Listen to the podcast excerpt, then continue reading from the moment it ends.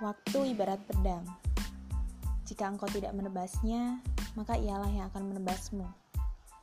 Dan jiwamu, jika tidak kau sibukkan di dalam kebenaran, maka ia akan menyibukkanmu dalam kebatilan. Imam Syafi'i. Selamat datang di Anak Aja, salah satu podcast yang semoga bisa membuat kamu semakin produktif.